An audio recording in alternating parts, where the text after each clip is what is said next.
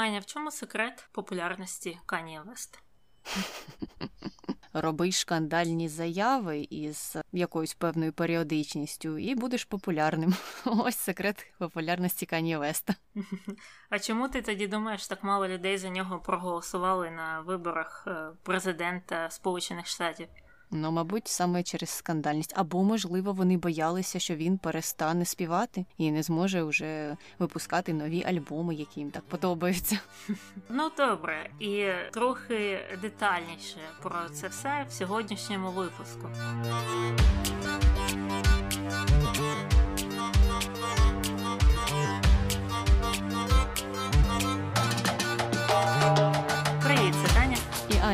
В ефірі подкаст «Не без гріха. Дискусії про відомих людей, їх досягнення та сумнівні вчинки. Сьогодні говоримо про Кан'є Уеста. Ну і я думаю, що про нього багато хто багато що хоче дізнатися. Що люди питають? Перше таке питання, чому Канія Вест носить маски? Причому тут треба зауважити, що люди мають на увазі не ті маски, які носять зараз більшість людей на планеті Земля через ковід, а маски типу хеллоуінських, які одягаються на всю голову. Мені здається, тому що він не хоче, щоб його фотографували папараці, а якщо не видно обличчя, то їм і не дуже то і цікаво. Я колись читала історію про те, що якийсь актор постійно ходив в одному і тому ж одязі, щоб е, папараці за ним не ганялися, тому що тоді їм важче продати його фотографії, бо він постійно виглядає однаково. І не можна сказати: ось, дивіться, у мене є свіжі фото, не знаю там кого. Леонардо Ді Капріо. Тобі скажуть, та я рік назад такі ж самі робив, друкував, і нічого нового в цьому немає. Тому, можливо, Кані Вест якось так само хоче відвернути увагу папараці від себе. Так, але все одно є багато фотографій в цих масках, і люди просто зараз вже почали цікавитися, а якою наступною буде його маска. Бо там є маски там жінок, чоловіків, якихось дивних створінь. І так, зараз папараці не можуть зробити фотографії обличчя Кані Веста, але можуть прослідкувати за еволюцією масок Кані Веста. Отак от. Може, просто це починалося як е, спосіб сховатися, а тепер вже переросло в якийсь його власний тренд. Можливо. Потім, е, чому Канівес змінив ім'я? Ну а чому Пав Діді змінив ім'я? Чому Снуп Дог міняв ім'я? Всі творчі люди або багато творчих людей славляться якимись е, такими подіями в житті, щось постійно змінюють. Мені здається, що це пов'язано саме з тією творчою жилкою їх. Ну і він там розповідав про те, що він змінив ім'я в оцей останній раз, коли він сказав, щоб його просто називали Єй а єй, тому що кан'є у нас чомусь вимовляється трохи по-іншому. Бо якщо по-англійськи казати, то там на кінці воно звучить інакше, воно більше звучить як кан'єй. І тобто він залишив оцей єй останній звук і говорив, що це пов'язано з Біблією, бо в Біблії це слово дуже часто зустрічається, і це означає ти чи щось таке. І ось він хотів бути таким часто вживаним словом, чи що стати ось цим біблійним популярним словом. Угу. Ну і він офіційно, до речі, змінив це там у паспорті, у своїх правах, тобто він зараз вже офіційно є. Наступне питання: чи належить Кані Весту або Ye Gap? Я знаю, що він лінію одягу випускав разом з Gap, але не думаю, що він належить Кані Весту. Ні, ні, Gap не належить Кані Весту, Gap належить Gap у, а бренд Yeezy так дійсно належить Кані Весту. І вони дійсно вступили в певну колаборацію нещодавно, але я не впевнена, чи вже виходив якийсь одяг під лейблом цієї колаборації Gap Yeezy. Чесно кажучи, не знаю, але е, то була досить велика новина, і казали, що, начебто, що Каньє Вест зможе підняти Gap на якийсь інший рівень, так само, як і сталося з брендом Adidas. Ну, будемо чекати. І останнє, до речі, також про моду, як Кані Вест повпливав на моду. Зробив її пастельною. Ну, воно навіть не пастельне, воно просто все бежеве, як мені видається, ці кросівки, вони або чорні, або бежеві, або оцього такого зеленого болотного кольору. І все, червоних там немає. Все, тому ти не їх клієнт. Так, саме саме тому. Добре, добре, закінчили з питаннями. Переходимо до постаті Каніє Веста. Його повне ім'я Каніє Омарі Вест. І як ми вже вказували, з жовтня 21-го року він називає себе просто Єй, і він є американським репером, продюсером та дизайнером, і також одним з найбільш популярніших музикантів у світі. Продав понад 160 мільйонів платівок та отримав аж 22 премії Гремі, і завдяки цьому став одним з найбільш титулованих артистів усіх часів і другим репером за кількістю нагород. Журнал Time назвав його одним з е, сотні найвпливовіших людей світу у 2005 та 2015 роках. І це що означає, що у 2006-2014 він взагалі був невпливовим. Так, був якийсь період затища у нього тоді. Хоча тоді виходили його альбоми, і багато з них вважалися дуже успішними, але журнал Time його не вносив у свій список. Можливо, тому що у п'ятому стався такий його прорив ну або один з проривів. А в 15-му не знаю навіть, що сталося. Дійдемо і побачимо. Тому давай братися за його досягнення і за біографію. Починаємо, як завжди, з дитинства. Народився Уест 8 червня 77-го року в Атланті, штат Джорджія. Ну, таке реперське місто, можна так сказати, uh-huh. що найменш uh-huh. зараз воно таким вважається. І батьки його розлучилися ще коли йому було три роки, і тоді він переїхав з матір'ю до Чикаго, там з нею жив протягом довгого часу, але батьки продовжували виховувати його спільно, і він частенько проводив канікули у свого батька. І, до речі, батька його звали Рей Вест, і він входив до складу Чорних Пантер, був активістом. І крім того, був одним із перших темношкірих фотожурналістів і працював у Atlanta Journal Constitution. І він досить відомий фотожурналіст. Також у нього здається два магістерських звання, і він працював якийсь час е, консультантом, ну тобто психологічним консультантом. А мати Кані звали Донда, і вона була професором англійської мови, працювала в університеті Кларка, що в Атланті спочатку. А потім, коли вони переїхали до Чикаго, то вона стала завідувачкою кафедри англійської мови в університеті Чикаго вже. І через деякий час, вже коли Кані став відомим виконавцем, вона пішла на пенсію з тієї роботи і стала його менеджеркою.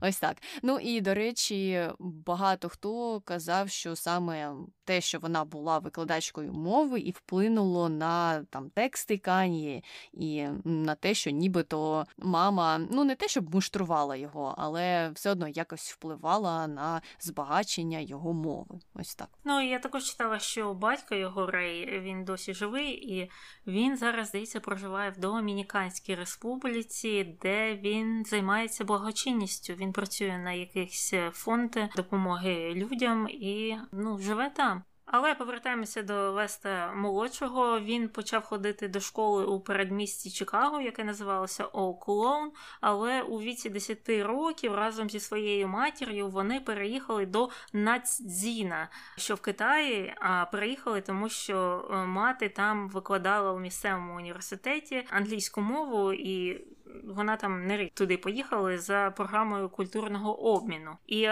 за словами Донди, Канія був там єдиним іноземцем у класі, але швидко звик і навіть опанував мову, перекладав їй меню в місцевих ресторанах. Хоча, коли потім він перестав практикуватися, то мову і забув. Що не є чимось дивовижним, бо діти, особливо в такому маленькому віці, завжди швидше, ніж дорослі, підхоплюють мову. А сам Кані тоді казав, що той досвід допоміг йому відчути себе знаменитістю, бо місцеві жителі часто підходили до нього, хотіли доторкнутися або просто не могли відвести погляду через те, що рідко бачили там темношкірих людей. Я не знаю, як він вбачив в цьому якийсь позитивний е, досвід, чесно кажучи, мені б це персонально не сподобалося, і я знаю багатьох людей, коли вони потрапляють у атмосферу, де всі інші виглядають не так, як вони. Вони зазвичай відчувають себе там не досить комфортно. І навіть якщо досвід був не 100% негативний, тобто його не били, не називали його якимись там поганими іменами, це все одно така екзотизація, так є такий термін, коли виділяють людину і вважають її або його чимось екзотичним. Це теж не прикольно. Ну можливо, коли він був дитиною, то він навпаки прагнув якоїсь уваги від оточуючих. Хто його знає? Ти ж знаєш, це може бути індивідуальний якийсь досвід, комусь насправді не подобається. І мені теж так здається, що більшості це б не сподобалося. А от він у цьому побачив щось таке для себе позитивне. А з іншого боку, можливо, це вже він у дорослому віці так це згадував. І ми ж знаємо його любов до створення такого свого образу, Бога або якоїсь суперважливої особи. Тому це все дуже добре вкладається в ту маркетингову історію, яку він про себе просуває, і також може бути частково вигаданою історією, щонайменше його враження від того досвіду.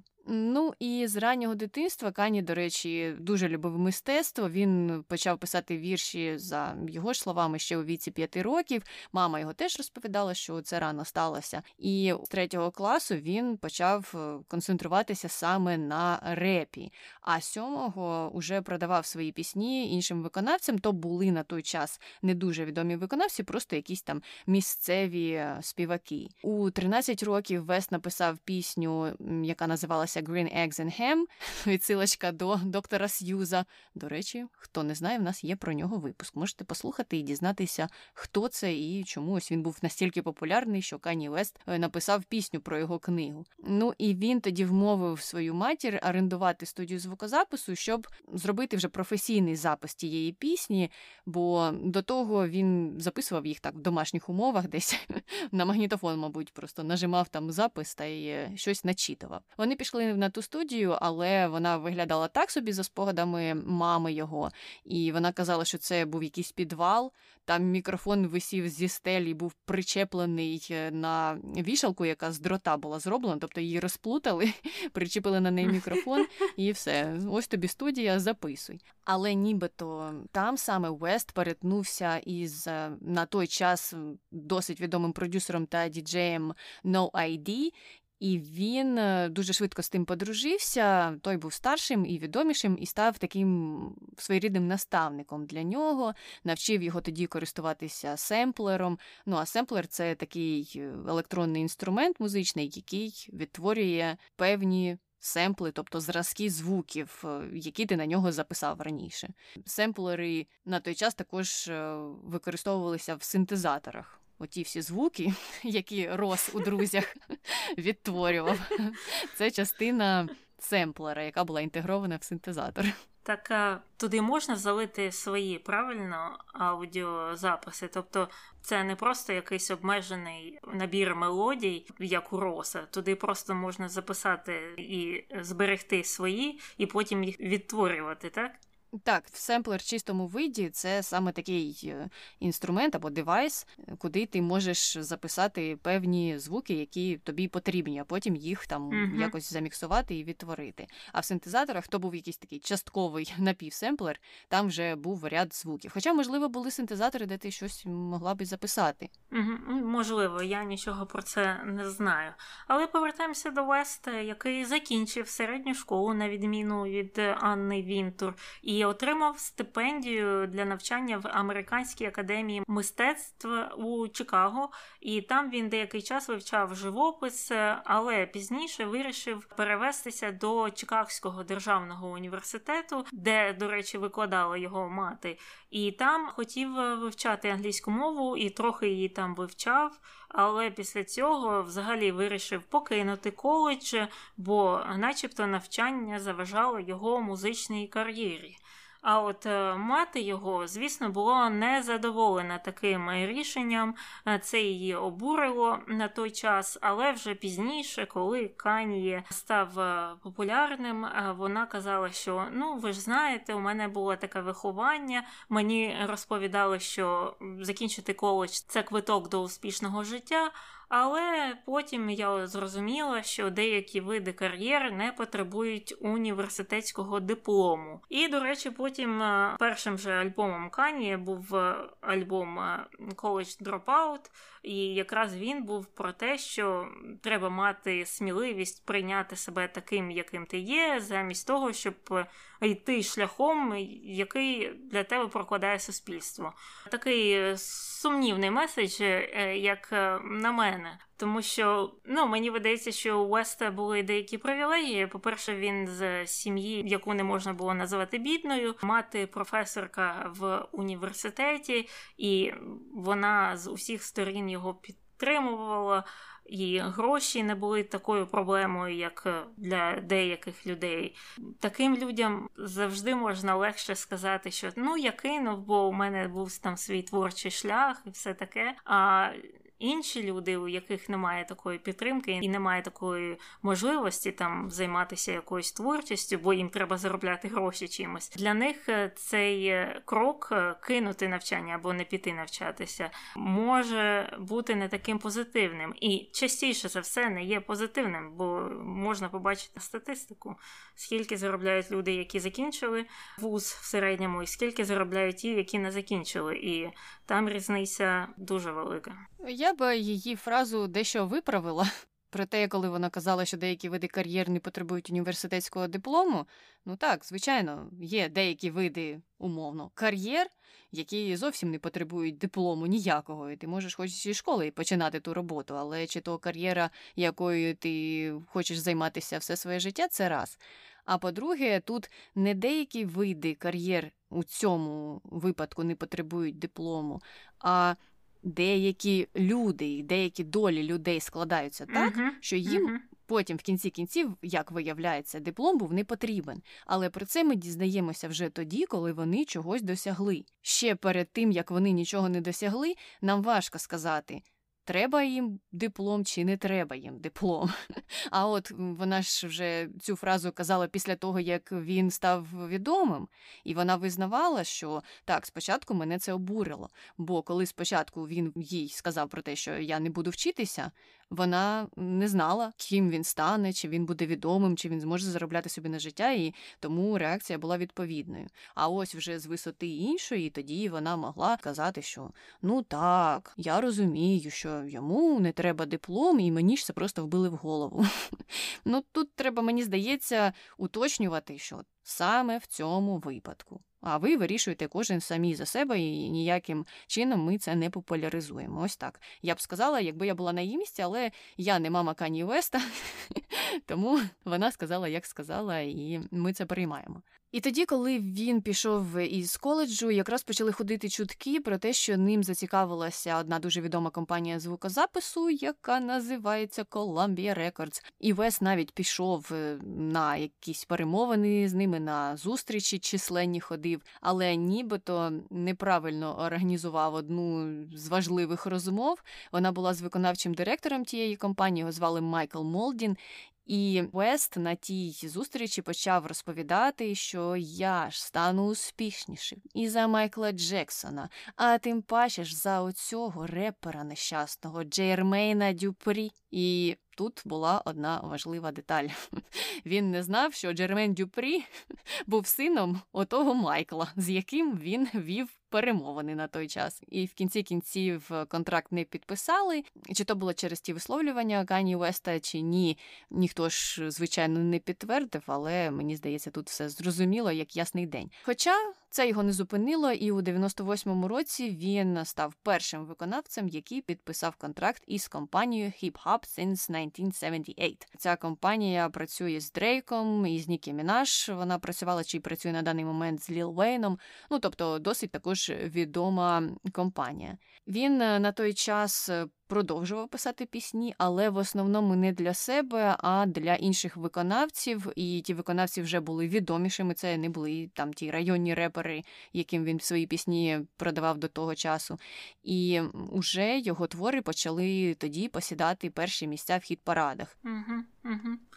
Ну, а вже на початку 2000-х кар'єра Леста пішла суттєво вгору, тому що він почав співпрацю з виконавцями Rockefeller Records, а ця студія була заснована Jay-Z. І також він е, писав хіти для Вуда Кріса, Алішія Кіс та Дженет Джексон. Ще тоді вважали, що саме завдяки Весту кар'єра Джей Зі отримала новий виток і зробила його популярнішим. А Вест працював над його альбомом The Blueprint, що війшов до числа найкращих та найприбутковіших хіп-хоп альбомів. Ти знаєш щось е, про ці альбоми про музику Каня Веста, у тебе є улюблені пісні, а може Джей Зі, бо я досить мало знаю, особливо про Каня Веста. От про Джей Зі я трохи більше знаю. А от що ти можеш сказати? Ти знаєш пісні Кані Веста стовідсотково. Ну, бо я їх знаю, а я їх скоріше за все чула на радіо, тому що я так цілеспрямовано Кані Веста не слухаю. І ти радіо слухаєш, мені здається, набагато більше, ніж я. Тому я впевнена, що ти теж ці баянні пісні знаєш. Ти точно знаєш Gold Digger, наприклад. Uh-huh. Я думаю, що ти знаєш пісню Stronger. Це пісня uh-huh. Кані Веста з е, елементами пісні Daft Punk. Також uh-huh. ти по-любому знаєш пісню Heartless, яка, до речі, така в стилі Шер з дуже-дуже важким автотюном. І про це ми поговоримо про той альбом, куди вона війшла. Е, вона на радіо дуже часто звучить. Потім у нього ж були там колеби різні із Ріаною, і відома якась пісня у них там виходила. Популярна пісня, яка називається Good Morning. І її часто вставляють у різних відео в Reels в інстаграмі та на TikTok. 多功。Того, знаєш, так, цікавишся, не цікавишся, то таке. Але ті пісні, коли ну, ти починаєш там думати, а що ж створив Кані Вест, виявляється, що ти знаєш, знаєш, декілька його пісень, п'ять, як мінімум, набереться. Ну, а uh-huh. що то був за альбом з Джей Зі, я, чесно кажучи, не знаю теж е, творчістю Джей Зі не сильно цікавлюся. Мені здається, що як мінімум він міг змінити його кар'єру і надати їй якийсь новий виток через те, що у них дуже різні стилі і дуже різний бекграунд. І саме від того відштовхувався Кані Вест, і саме те його робило трошки іншим від е, тих традиційних реперів. І тому може Таким чином він міг щось нове внести у тексти або мелодії Джей Зі. Ну і незважаючи на те, що він колаборував з ним, Вест е, хотів вже на той час сам виконувати свої пісні і не писати так багато для інших але не міг укласти контракт із компанією звукозапису саме через те, що його образ і відрізнявся від е, стандартного на той час іміджу такого гангста репера. І він проводив зустрічі з різними записуючими компаніями, в тому числі це була і Capital Records. І з ними, до речі, записували багато відомих музикантів: це і Сенатра, і Маккартні, і Іглс, із сучасних це Холзі. Але ті відмовили йому. І відмовляли якраз теж через той бекграунд. Ну, знову ми повертаємося до паралелі із е, фільмами на основі коміксів. Усім подобалося все по стандарту. Зараз популярні гангста-репери, то чого ми будемо записувати якогось Кані Уеста, який е, взагалі має інше походження, він е, не мав якогось складного дитинства, він просто виріс у родині середнього достатку, жив собі спокійно в передмісті, мати була професоркою, і його тексти не асоціювалися з такими традиційними на той час текстами про те, як реп репери страждали, яке у них життя було до того, як вони стали відомими реперами. Вони ж ну частенько в своїх піснях там розказували, та я торгував десь наркотою на розі, а потім став таким репером. І тепер я співаю ці пісні про своє жахливе минуле. Ну, у Кані такого не було. Він читав реп про повсякденні проблеми, і ці теми, нібито і з одного боку стосувалися багатьох людей, але вони не представляли ту субкультуру, яка вже сформувалася. Хоча в той же момент вважається, що пізніше вже він за допомогою цих пісень вплинув на те, щоб реп став е, ну, таким більш мейнстрімним. Ну і вплинув на те, щоб реп слухало більше білих людей, тому що Кані Уест дійсно є улюбленим репером багатьох білих людей. Ось так. Я тільки хотіла сказати те ж саме. Ну і сама ідея того, що його перший альбом називався College Dropout, тобто виключений з університету або самовиключений з університету, говорить про те, що він ходив в університет, так? А більшість от тих е, інших виконавців, ганста виконавців, колишніх е, торгівців наркотиків, вони ж часто і школу не закінчували. Здається, Джей Зі таки не закінчив школу. Ну там взагалі багато серед цих ганста-реперів людей, які не дійшли до середнього диплому. І тільки це вже вказує на бекграунд е, Веста, на те, яким було його життя. І тоді ж оця от Rockefeller Records е, нарешті вирішила підписати з ним контракт, бо вони, начебто, боялися, що е, сам Каній припинить працювати з ними в якості автора і продюсера пісень. А він же такі гарні пісні їм пише.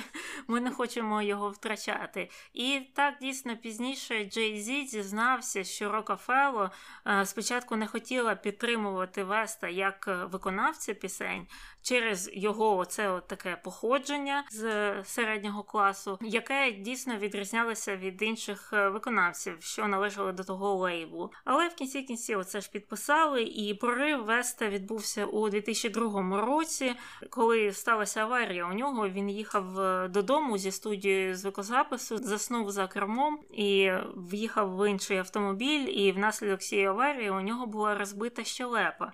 Але як розповідає сам Вест, ця аварія дуже сильно його надихнула, і через два тижні він записав пісню Through the Wire. І в той же самий час він оголосив, що працює над своїм першим альбомом під назвою The College Dropout. І тема там була, як ми вже розповідали, про те, що кожен має вирішувати сам, що йому робити зі своєю долею, і ніхто нікому не може вказувати, що там е, робити. І цей альбом був досить популярним. І ну цікава взагалі історія створення, так що людина попала в автомобільну аварію, і потім така: ах, ось муза до мене прийшла. І він взагалі тоді ще казав в інтерв'ю, що найкраще, що може статися з репером, це смерть. Я думаю, окей. Ну, він такі якісь дивні речі говорив, що е, це дуже класно, якщо репери вмирають, це найкраще, що з ним може статися. Але я думаю, ну яким чином це найкраще? Ну, я взагалі важко розумію десь 70% е, того, що каже Канія Вест, але тим не менш. Якщо йти за його логікою, то можливо якщо репер встигне щось створити до того, як він помре. То його ще будуть згадувати. Але якщо ти тільки починаєш як репер, і тут щось стається, то все як це найкраще, що може з ним статися. Ну так, е, якісь такі незрозумілі фрази. І мені здається, що це теж відсилки до чогось такого божественного і того, ким він себе уявляє. що я ж помру, а ви потім про мене будете згадувати, і я так відроджуся. Ну і той альбом, до речі, The College Dropout, він просочився за кілька місяців до випуску, але вважається, що це навіть допомогло його кар'єрі, ну тому що почали почали про нього говорити. А Вест, в свою чергу, скористався тією можливістю, що альбом просочився і що з'явилася перша критика, і відреагував на неї таким чином, що переробив його до офіційної дати прем'єри. Там зникли деякі треки дискотеки, і він ще й додав е, євангельські мотиви і трохи по-іншому заранжував пісні. Ну тобто був у нього такий період, коли він міг все доробити, і потім альбом краще сприймався вже критиками, коли офіційно з'явився у продажах. І в кінці кінців, через усю цю прискіпливість, е, офіційний вихід е, того альбому тричі відкладався. Але коли він вийшов, то зразу ж посів друге місце у 200 е, найкращих альбомах в американському чаті. І критики сказали, що так, все добре, ми його зацінили хороша музика, і того року альбом був визнаний найкращим альбомом року. І він е, зараз входить до числа найкращих хіп-хоп творів усіх часів. Уже через деякий час е, цей альбом отримав потрійну платинову сертифікацію в США і 10 номінацій на Гремі. І тоді він отримав Гремі за найкращий реп-альбом. Але були ті, хто критикував е, цей альбом, казали, що якраз е, тому, що він в ньому говорить про те, що треба йти за своїми бажаннями, і не треба там зважати на те, що вам диктує суспільство, кидайте ті коледжі. Ну він таким чином, нібито спонукає молодь кидати навчання.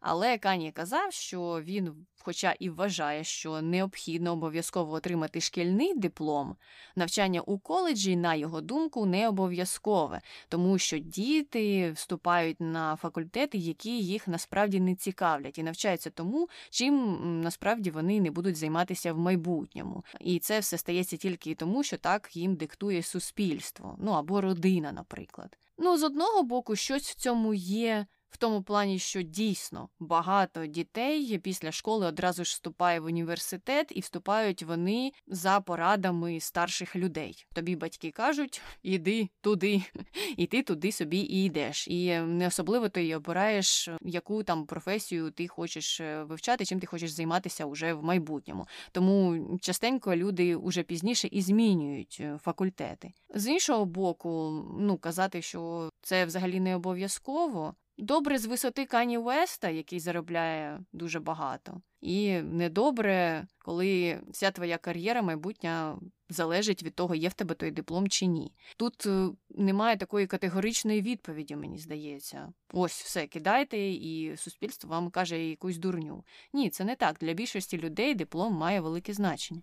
Ну і тут же історія, що в американських університетах дуже легко змінити спеціальність. Це ж не українська система вищої освіти, де якщо ти вступив на фізичний факультет і хочеш е, змінити спеціальність на філологію, то тобі треба перевступати на новий факультет, там подавати якісь нові документи, ще щось робити. Це дуже непросто. А в американських ти вступаєш не на факультет, ти вступаєш в університет, і багато людей перший рік або два ще вирішують, е, що вони хочуть вивчати там. Тобто ці от слова про те, що діти вступають не на ті факультети. Ну, у них є набагато більше можливостей його змінити, ніж, наприклад, у країнах Європи, тобто там є досить е, багато свободи. Можливо, він казав про те, що батьки впливають, що дійсно у дитини або у студента молодого є свобода обирати свою спеціальність, але зверху там хтось каже, що тобі треба стати лікарем, чи що? Оце я вірю, таке дійсно існує, але в той же час не треба відмінювати свободу. А щодо того, потрібно чи не потрібна вища освіта,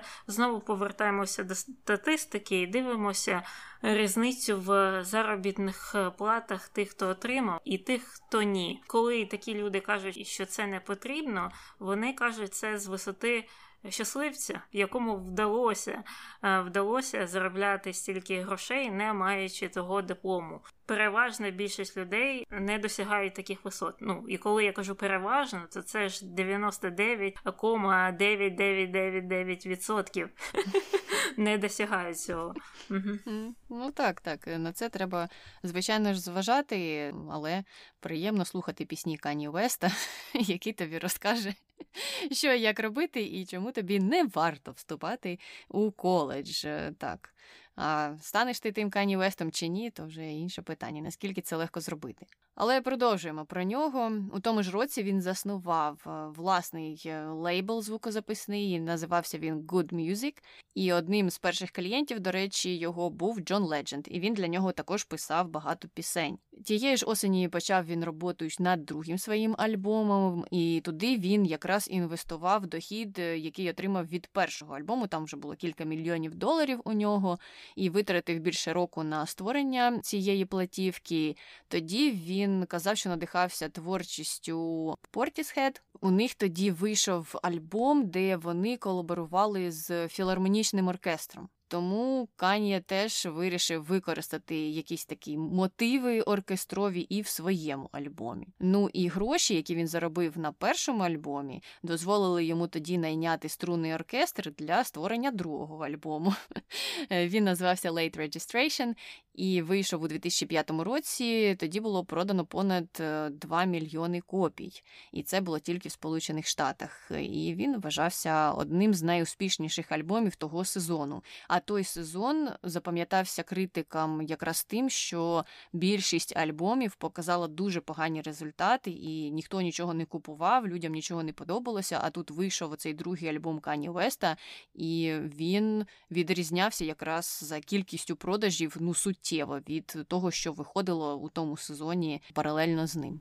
Ну і ця назва Late Registration, це ж також пов'язана з коледжем, наскільки я розумію. Ну я просто думаю, так, якщо перше називається The College Dropout, тобто явно з коледжем пов'язано, потім Late Registration, а третій graduation. Мені здається, це якась трилогія, така коледжна в моїй уяві. Але я не буду запевняти, що це є ну, правдою стовідсотковою. І якраз в тому ж році Уест е, прославився одним із своїх перших е, серйозних скандалів. Він виступав на благодійному концерті, організованому для допомоги жертвам урагану Катріна. І під час своєї промови Уест відхилився від суфлера і сказав, що Джорджу Бушу все одно на чорних людей. І це, звісно, викликало дуже бурхливу реакцію. А сам Буш назвав це одним із найбільш огидних моментів свого президентства. Ну а там ж така була історія, що в Нью-Орлеані багаті і білі люди переважно живуть на височинах. А чорні люди і бідні люди переважно живуть на низинах. І, звісно, затопило всі низини. Там взагалі по дах було цієї води і померло Через це, звісно, більше чорних людей. Тобто там досить така важка історія в історичному плані. Там багато було расистських проблем ще до урагану Катріна. Тобто там треба копати і копати і копати, і там можна нарити досить багато чого жахливого. І як на мене, якщо вже дивитися так з висоти 2021 року, то цей момент не видається таким вже скандальним чи страшним. Mm-hmm. Ну, розкритикувала одна людина іншу, і президентів часто критикують. І насправді мені здається, що це не було найбільш огидним моментом президента Джорджа Буша. У нього було набагато більше проблематичних історій, і у цьому випадку я думаю, що Кані Вест мав рацію. Звичайно, він там не пояснював, що до чого і як. Він любив щось викрикнути і піти. А ви далі думаєте. В чомусь е, це добре, тому що це змушує людей подумати. У багатьох інших випадках, саме в історії з Кані Вестом ти сидиш і думаєш, ну добре б, щоб ти б це прояснив. І ми про це поговоримо в контроверсіях і згадаємо ще багато-багато його інших висловів.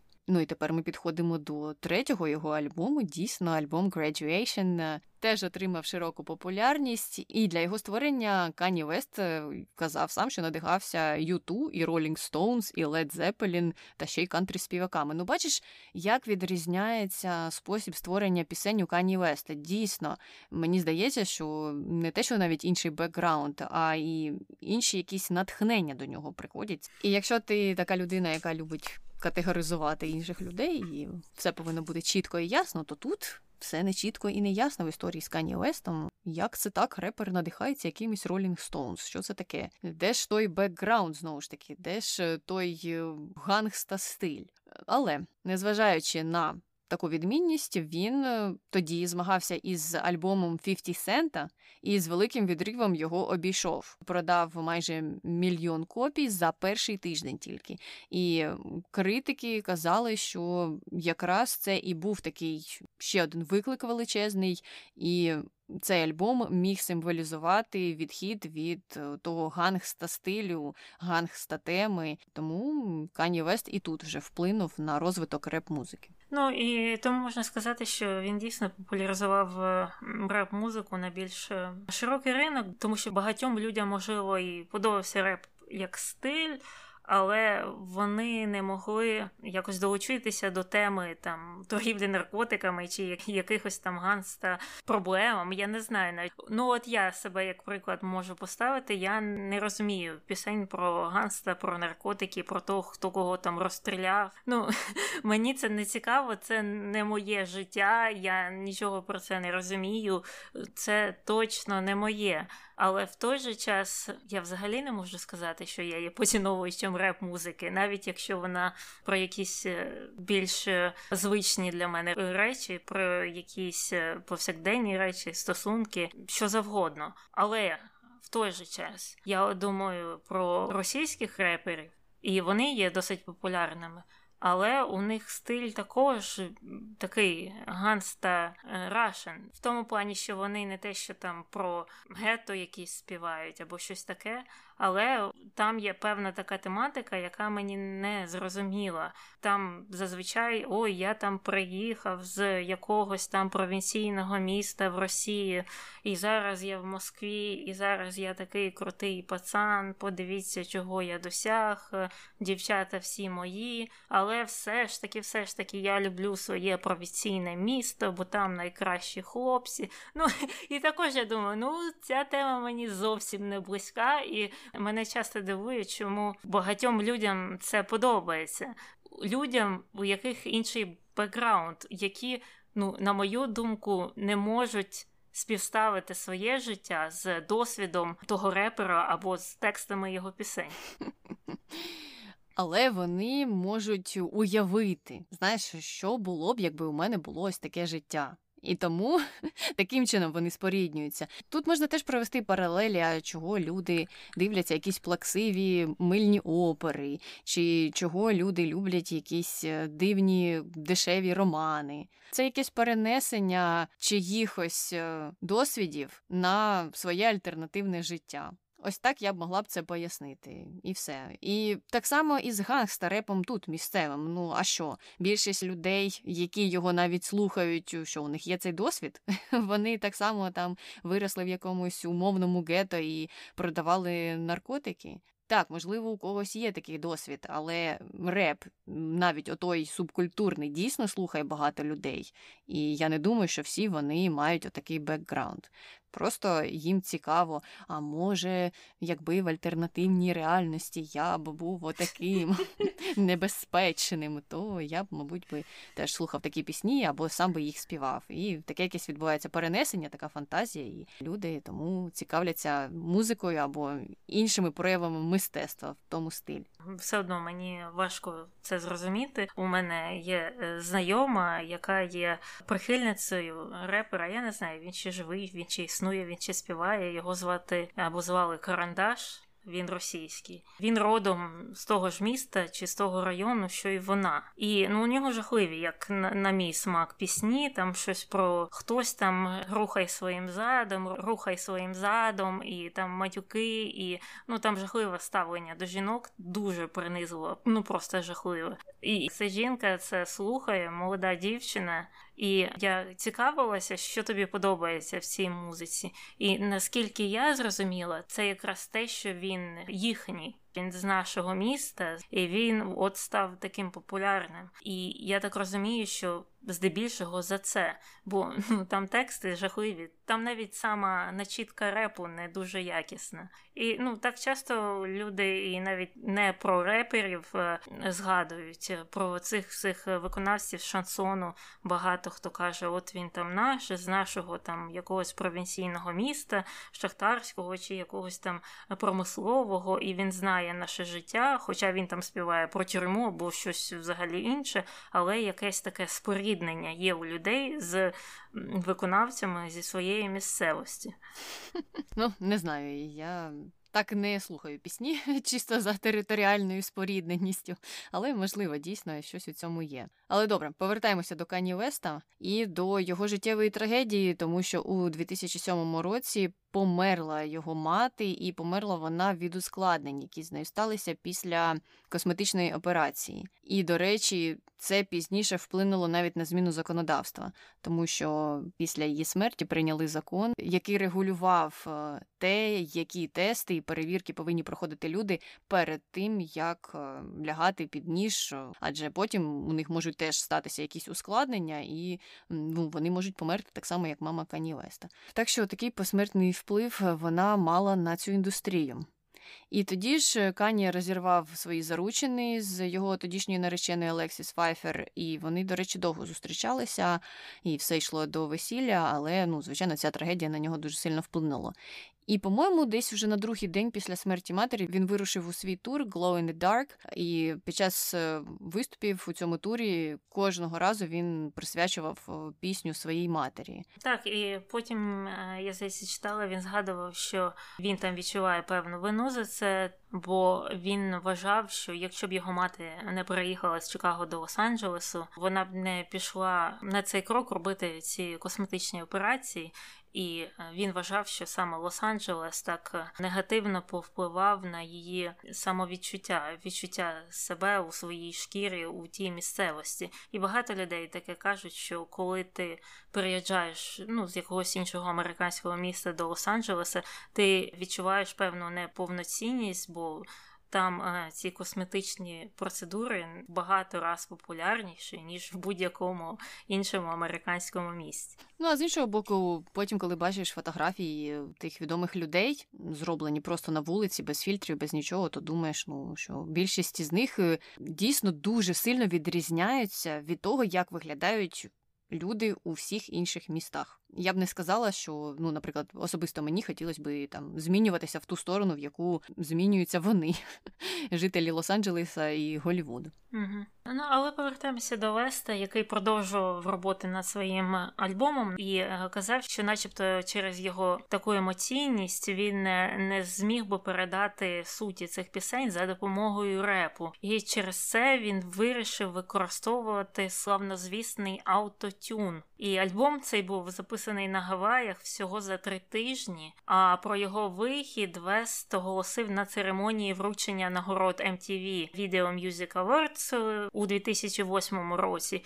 І там якраз він і виконав головний сингл Love Lockdown на цій церемонії. І оцю я пісню знаю, от добре пам'ятаю, бо я знаю, що той період шаленого автотюну він мені запам'ятався, бо всі так співали, і я тоді ще просто ходила до нічних клубів, і я часто там бувала, і часто якраз ці пісні там грали. І от їх я знаю. Я просто не знаю все, що було до цього, і після цього. І от мені саме і дивно було, що критики цей альбом сприйняли так собі, саме через автотюн. І аудиторію це нібито здивувало. Хоча я собі думала, ну так тоді ж все було в автотюні. Ще з часів шер, як пішов той автотюн, так він і засів в музиці. Можливо, в репі його не так сильно використовували, але з іншого боку, ну в R&B так точно використовували. І це не було чимось новим, про що ти зовсім не знав. Ну, подумаєш, тепер це все перекинулось і на реп. Що тут такого? І саме цей момент для мене був якимось загадковим, що люди таке враження, нібито не чули про автотюн, і тут раптом Кані Вест був першим, хто його запровадив, і їм це нібито не дуже сподобалося. Ну, не знаю, як на мене, з радіо все на тебе тоді верещало автотюном страшним. І ота пісня Heartless саме з цього альбому, і вона теж дуже-дуже сильно автотюнна.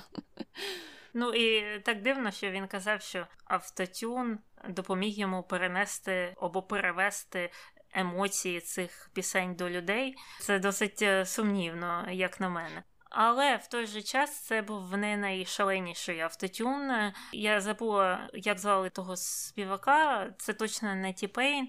О, той, що співав Lonely, I'm so lonely, таким майже дитячим голосом. Отам, от мені здається, був найгірший автотюн. Ой, Я не знаю. Мені здавалося, що все тоді було найгіршим автотюном, все звучало однаково.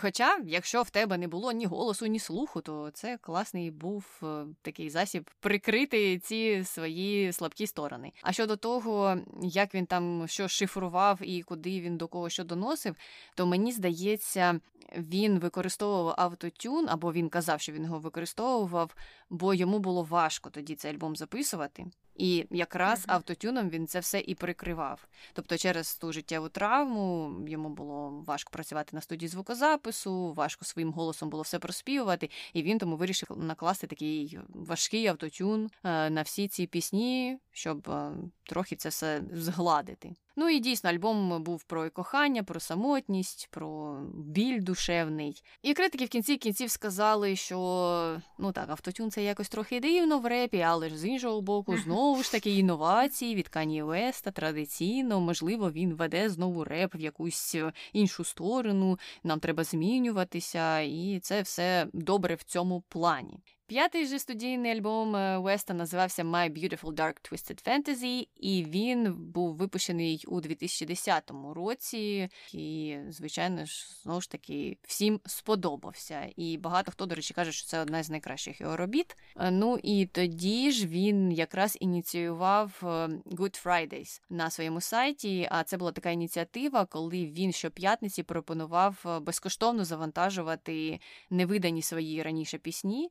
І до речі, частина з цих пісень входила потім до ось цього нового п'ятого альбому. І людям це дуже сподобалося, що можна було ось так легально, безкоштовно завантажувати пісні. І він час від часу відновлював цю традицію там до виходу якихось своїх наступних альбомів. І це також було в новинку для багатьох, бо до цього таким мало хто займався або взагалі ніхто. Ну а у 2011 році Вест випустив спільний альбом з Jay-Z під назвою Watch the Throne, А через два роки вийшов його шостий альбом під назвою Yeezus, і він був шостим поспіль альбомом, який дебютував під номером один.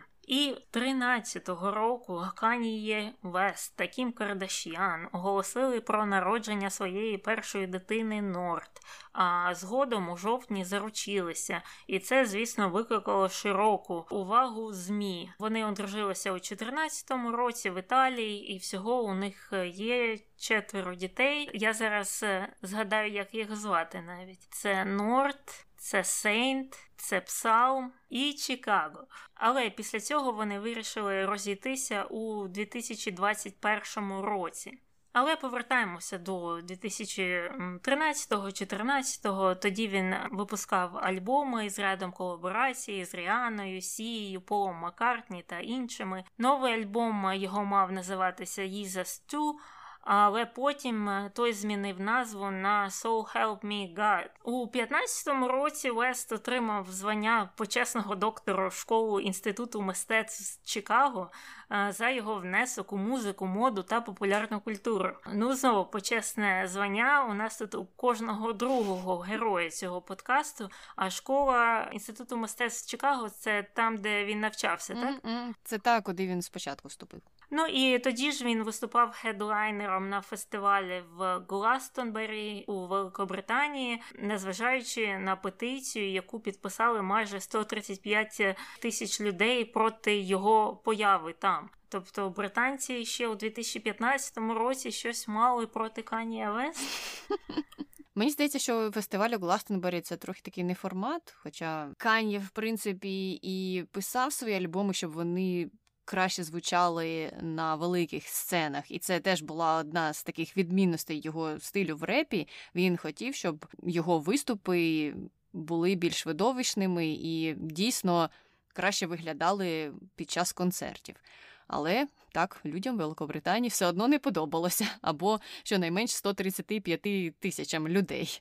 Ну і повертаємося до того альбому So Help Me God. Вест все не міг зупинитися на назві. Він змінював її, змінював. Сказав у 2015-му, що тепер це вже буде не така назва. Він буде називатися Swish, але в той же час зазначив, що і цю назву я можу змінити. Мабуть, теж можна сказати, що це якісь маркетингові ходи привернути до себе увагу. По-іншому не знаю, як е, це все пояснити.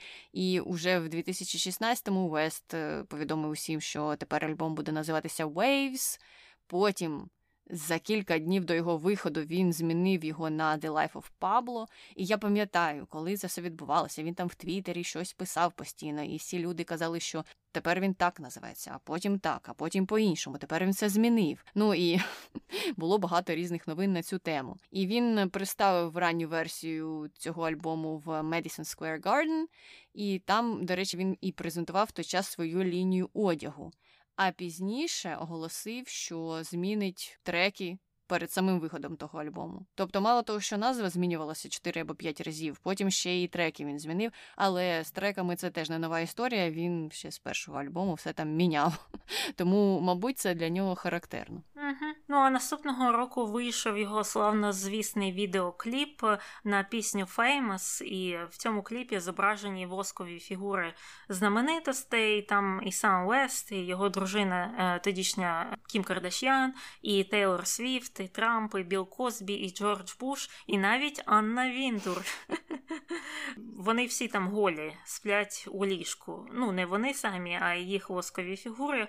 У тому ж 16-му році Вест пішов у тур на підтримку The Life of Pablo, того альбому, але скасував частину концертів через те, що постійно запізнювався і взагалі не з'явився в день виступів. Та один раз викликав подив аудиторії, коли на одному з виступів сказав, що підтримує Дональда Трампа. А витрати на відшкодування квитків е, тоді з цього туру склали приблизно 27 мільйонів доларів. А пізніше його госпіталізували з діагнозом психоз, спричинений недосипанням і сильним зневодненням. І після цього Лест майже на рік зник з соцмереж, не робив публічних виступів, і через декілька років в одному інтерв'ю він казав, що у нього тоді діагностували біполярний розлад. Ну я йому вірю. Звичайно, віриш у те, що у нього міг статися і психоз від того перенапруження, і цей діагноз не здається якоюсь вигадкою або черговим маркетинговим входом. І тут тепер ми приходимо до того моменту, як ставитися до його висловів сумнівних е, і до його вчинків mm-hmm. деяких, тому що з одного боку у людини є такий діагноз, і певні речі можна виправдати, з іншого боку, ця ж людина нехтує послугами медичними, нехтує лікуванням, і тоді вже ну, ти просто не можеш постійно знімати з неї відповідальність за все, що вона каже або робить. Е, така трохи дилема виникає, але я думаю, що ми, звичайно ж, детальніше це обговоримо, коли дійдемо до контроверсії. Просто хотілося би. Не пропустити цей момент і зауважити те, що дійсно в нього є такий діагноз. І справді, після того зриву все якось пішло вниз.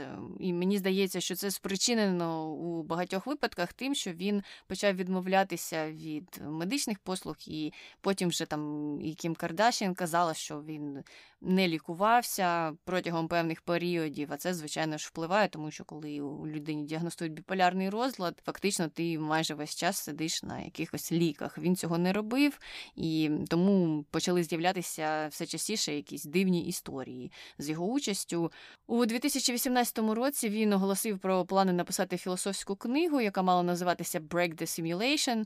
І уточнив, що ця книга буде створюватися нібито в режимі реального часу, і він буде ділитися якимись цитатами з нею у Твіттері. Ну і ті публікації, які він публікував у своєму Твіттері, були трохи схожі на якийсь лайф-коучинг. Наприклад, там йшлося про те, що прокинувшись, не залипайте в телефоні чи інтернеті, і навіть не розмовляйте ні з ким протягом години. Просто насолоджуйтесь власною уявою.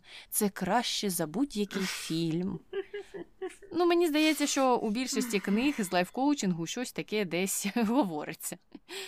Потім він ще писав все, що ви робите в житті, спричинене страхом або любов'ю. Страх часто змушує людей бути маніпулятивними.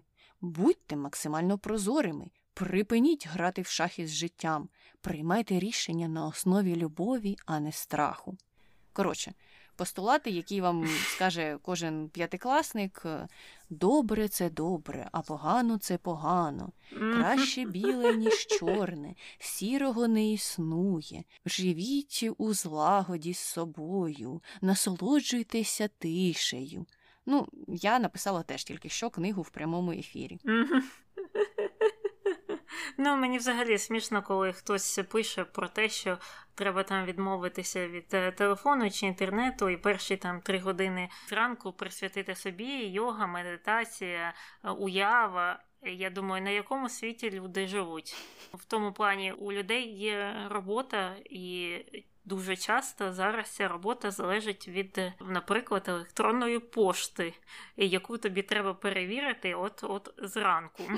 Ну так, не всі можуть бути Кані Вестом, який, до речі, пише свою книгу в прямому ефірі в Твіттері і mm-hmm. каже про те, що залишіть інтернет в спокої. Ну то ти залиши і не друкуй нам 54 твіти в день. Або не всі можуть бути Джаредом Лето, який на два тижні там іде в детоксикацію в пустелю.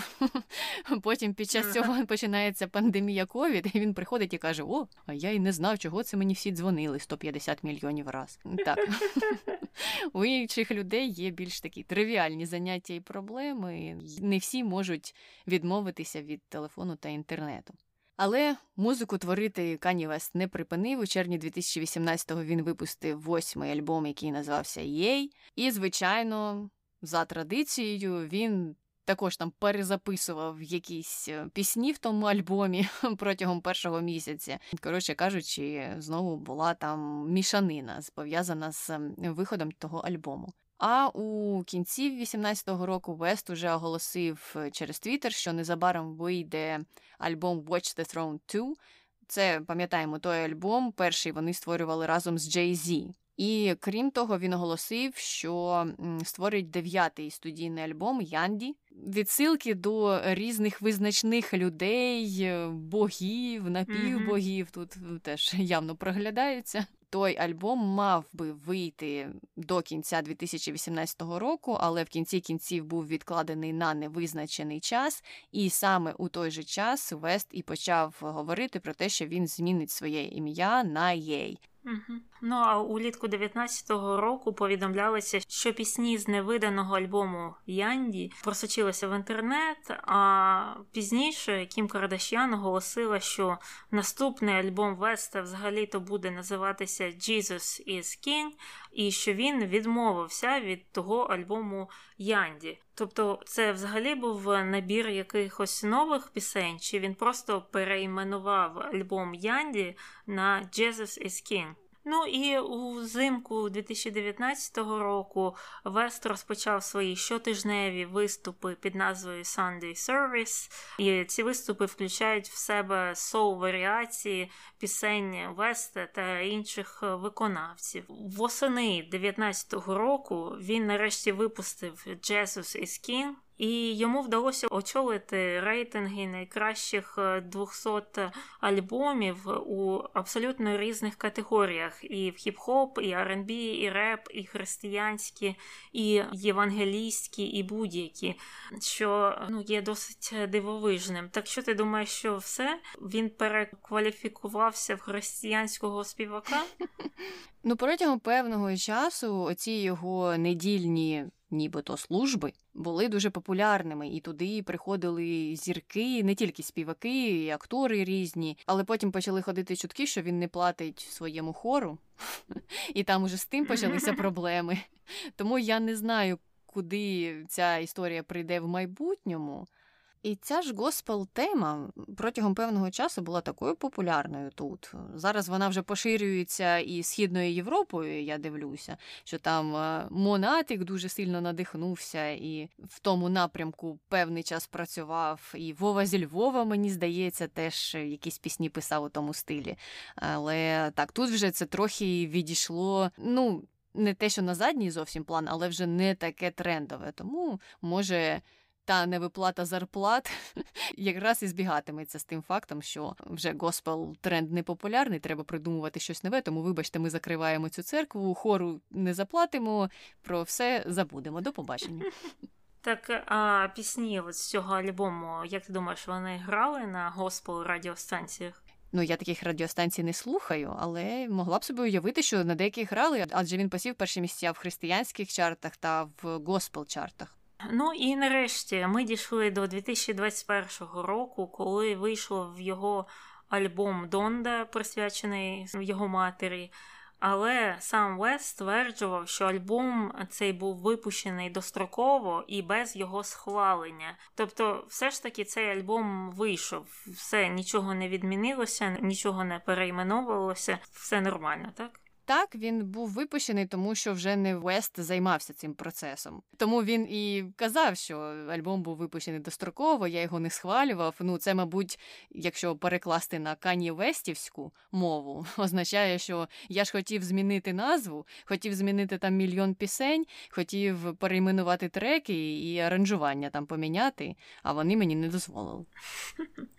Зрозуміло. Ну і нарешті ми переходимо до інших справ, якими займався Кані Вест. І одним з напрямків його бізнесу була лінія одягу. Їх було декілька. Наприклад, у 2005 році він оголосив, що випустить лінію одягу під назвою Pastel Clothing. І він розробляв її протягом чотирьох років, але вона потім була скасована у 2009-му. Потім же Вест вирішив співпрацювати з Nike, щоб випустити Air Yeezys. І він, до речі, став першим не спортсменом, який уклав контракт на випуск взуття з Nike. Потім, у 2011 році, Kanye West представив свій бренд жіночої моди під назвою DW Kanye West і отримав досить змішані відгуки. А наступного року він також представив нову колекцію, яку визнали трохи кращою. А от у 13-му році Adidas офіційно підтвердив, що співпрацює з Вестом над випуском взуття Adidas Yeezy Boost. І у 15-му році Вест представив свою лінію одягу Yeezy Season, і вона отримала позитивні критичні відгуки навіть від журналу Vogue. Е, ну і щодо цих Adidas Yeezy, перша партія кросівок становила 9 тисяч штук, і всі вони були розпродані за 10 хвилин. І після такого успіху Кан'є продовжував співпрацювати з Adidas і випускати одяг та взуття з досить великим успіхом. І зараз на даний момент взуття Yeezy вважається одним з найвпливовіших брендів кросівок у світі. А у 2017 році Вест разом з Кім Кардашян також запустили лінію одягу для дітей під назвою Kids Supply. Тобто дуже багато ліній, але дуже мало з них були прибутковими. 2005 року Лест вкладався в різні бренди одежі, і дійшло до того, що у 2016 році він вже став плакатися на Твіттері, що у мене нема грошей, у мене борги в 53 мільйони, здається, доларів. І багато хто вказує це через ну, такі неприбуткові інвестиції в цю сферу а, моди, і врятувало його з боргів якраз ота співпраця з Адідасом. З Nike у нього не вийшло, бо Nike не давали, як казав Кані Вест, такої креативної свободи. А Адідас вирішив надати її більше, і там справи пішли краще, особливо на початку. Наскільки я зараз розумію, цих їзі випускають ну набагато набагато більше. І зараз не треба там витрачати по 3 тисячі доларів і десь там у під'їзді з якимось чуваком зустрічатися, щоб викупити у нього якусь пару тих їзі. Їх зараз можна в інтернеті там за 300 доларів купити, і ну, проблем таких немає. Так що невідомо, що буде у майбутньому з ними, бо мені здається, весь ажіотаж з цими їзі тримався на тому, що це завжди були лімітовані версії. І до того ж, оці його нові, як вони навіть називаються, одні шльопки, їх там критикували, бо вони досить дивно виглядають. І також у нього є своя, начебто, версія кроксів, але то не крокси, то їзі, і багато людей неоднозначно до них ставляться. А от кросівки до сих пір є досить популярними і кажуть, кажуть, що вони дуже зручні, комфортні, і що там дуже класна підошва. Але, але якщо ви хочете зекономити.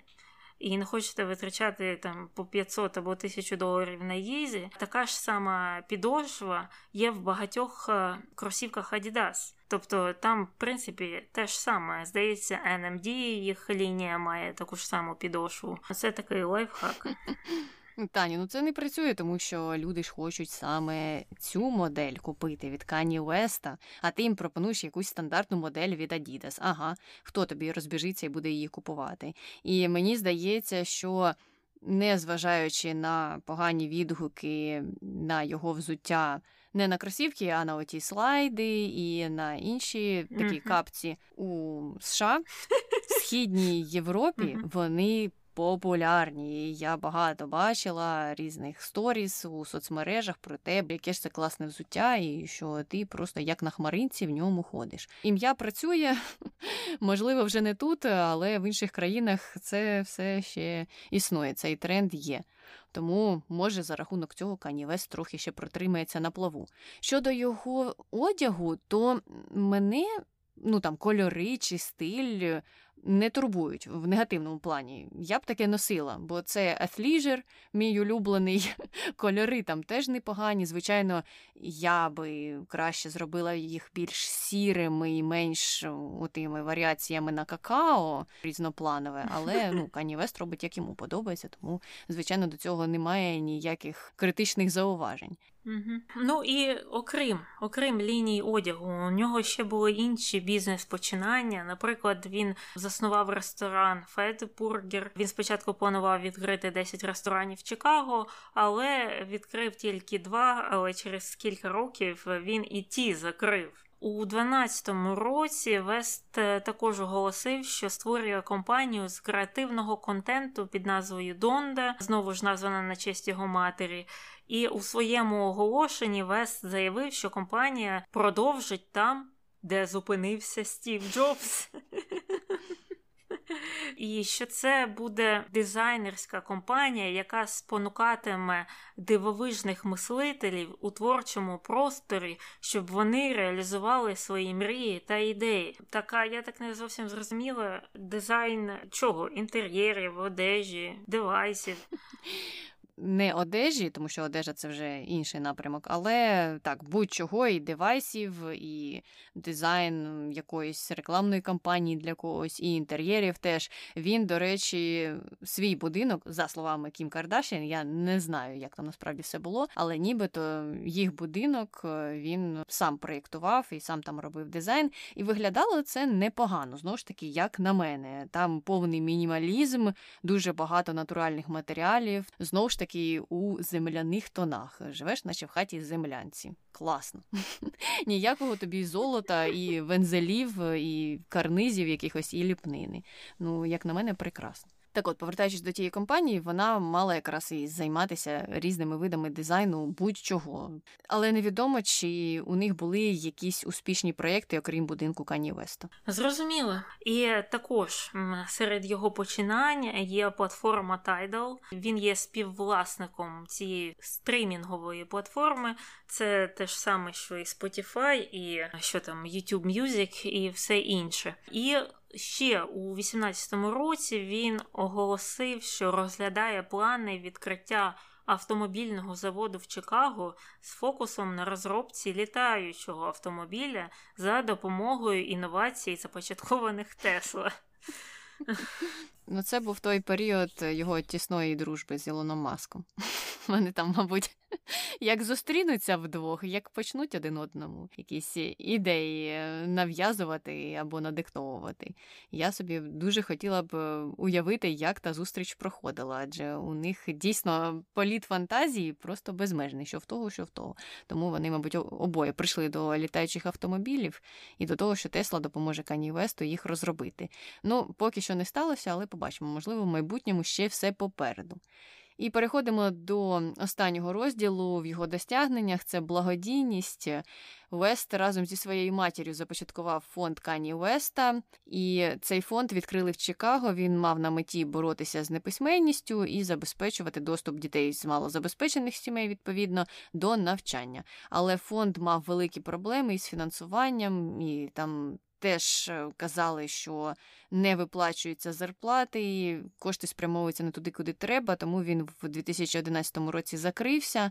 Але крім того, Вест е, брав участь у багатьох благодійних подіях, у концертах, у якихось виступах, збирав кошти, які повинні були направлятися на допомогу жертвам численних там природних е, катаклізмів. І, до речі, у 2020-му, після вбивства Джорджа Флойда, він пожертвував 2 мільйони родинам Флойда, Ахмада Арбері і Бріони Тейлор.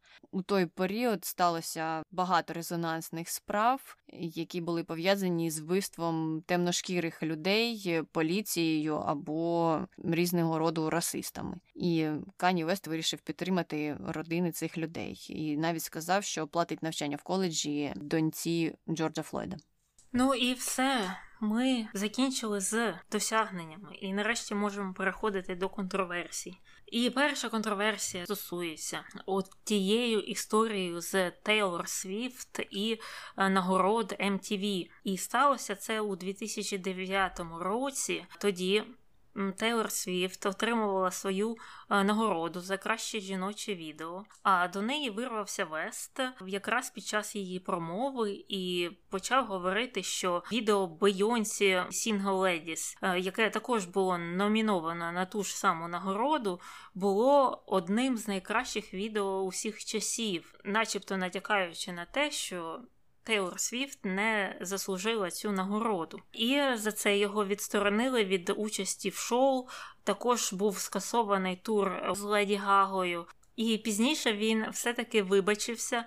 Але після того, як Тейлор випустила пісню, яка натякала на його поведінку, він знову ж відізвав своє вибачення. Але все ж таки у 15-му році вони помирилися. Але у 16-му вийшло відео на пісню Famous, е, де от якраз Кані співав, що зробив Тейлор відомою і використовував е, лайку у цій фразі. І тоді також він сказав, що текст цієї пісні був узгоджений. Хоча Тейлор Свіфт казала, що ні-ні ні, він не був.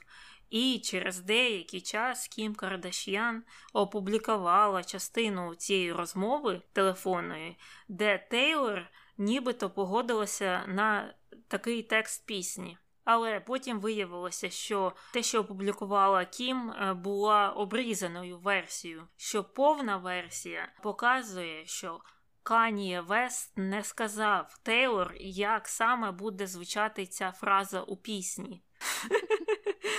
Ну, це просто драма на драмі. Про це можна знімати кіно. Ну і в кінці кінців кінців, я так зрозуміла, суспільство стало на сторону Тейлор все ж таки. Бо тут виходить так, що Кані Вест трохи хотів обкрутити людей навколо пальця. Так ну навіщо тоді було б обрізати от ту от розмову? Значить, що він хотів обманути, правильно? Ну так, тому що коли вийшов кліп, і коли Тейлор відповіла на це і сказала, що я взагалі-то не давала згоди на цю фразу, і я не хотіла, щоб мене так називали в пісні. Кані потрібно ж було б якось виправдатися, і вони придумали таку історію, що нібито Тейлор дала свою згоду і сфальсифікували дані, підігнали їх під ту історію. І тоді я пам'ятаю, що всі спочатку ж стали на бік Тейлор, коли вона почала говорити, що вона це все не узгоджувала. Потім, коли Кім опублікувала ту частину запису, всі сказали, ага, Тейлор, ти брехуха, і перекинулися на сторону Кім і Кан'є. І потім пройшло вже декілька років, мені здається, коли фінальна версія розмови була опублікована, і всі це все згадали знову і сказали: А, виявляється, ті маніпулянти такі нас обманули, і ми тепер за Тейлор. А Тейлор теж е, не зупинилася на цьому. Вона якраз тоді збиралася в тур, і в турі в неї фігурувала там величезна змія, бо вони один одного називали коротше зміями під час цього конфлікту, і там постійно публіка намагалася зрозуміти, хто ж із них та змія.